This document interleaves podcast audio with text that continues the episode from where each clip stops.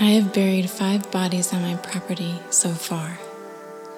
Five tiny, feeble, flightless birds whose names I failed to learn. When I find them, they look like they're sleeping, eyes closed sweetly, collapsed into a dream on a patch of grass like a blanket. But I know they're not sleeping. It's the small feather attached to my cat's lower lip, quaking in the breeze like a spirit desperately trying to escape its certain fate. It's the blood droplets leading up to the bird, or the way its neck moves disjointedly when I slide the lip of a shovel beneath it, like a mother gently wedging a hand beneath a napping child to scoop her up and carry her off to bed.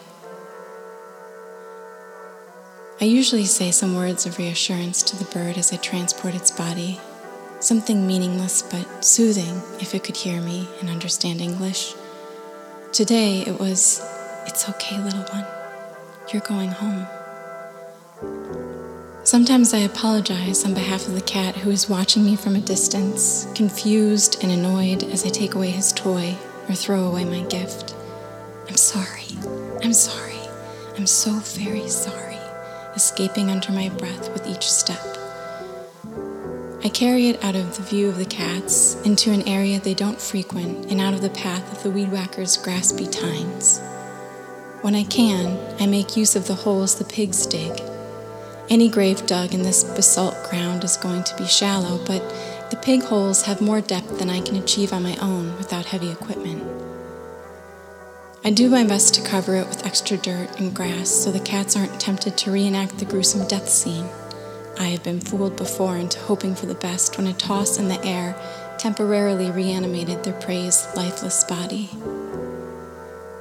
I didn't think to mark the graves with anything that would stand out against the green growth I used to cover them.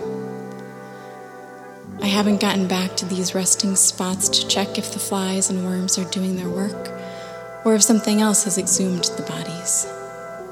Instead, I imagine a time lapse of small, delicate skeletons laying underfoot while the indifferent jungle continues growing over them.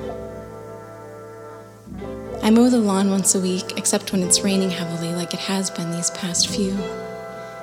The grass grows faster in these conditions and doesn't get a chance to dry out, and I don't get the chance to mow it before it rains again.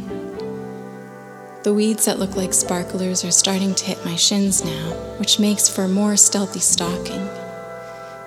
The rains make the worms come out, then the worms make the birds come out, and when the cats succeed, the worms get their chance to be at the top of the food chain. Fair is fair, I guess. I'm still getting used to accepting what seems like a brutal cycle. But the more I observe it, the more I see the beauty and the simplicity in the chaos. Bird hungry, bird eat worm. Cat hungry, cat eat bird. Worm hungry, worm eat bird.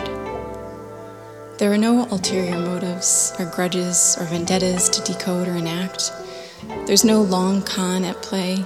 Okay, well, maybe the worms. No long lines to wait in, no degree required, no taxes, no tickets. No hurt feelings or victimization or dramatization or meaning making. It's an interdependent dance, and I'm a prop master who occasionally has to remove something from the stage and be moved by it. There's an equitable give and take at work here, and none of it is good or bad. No one is any more in the right than anyone else is in the wrong. It's just a bunch of animals doing what they're programmed to do live. I remind myself that one day, whether through force or fatigue, that bird was bound to stop flying. One day, the cat will catch his last bird.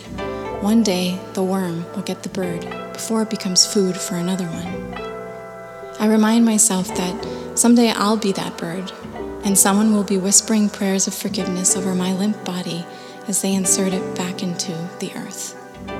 And then the rains will come, and the worms will come, and the body that anchored me will vanish.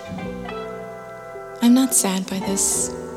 I am hopeful that on the remaining days between, I remember that I can fly.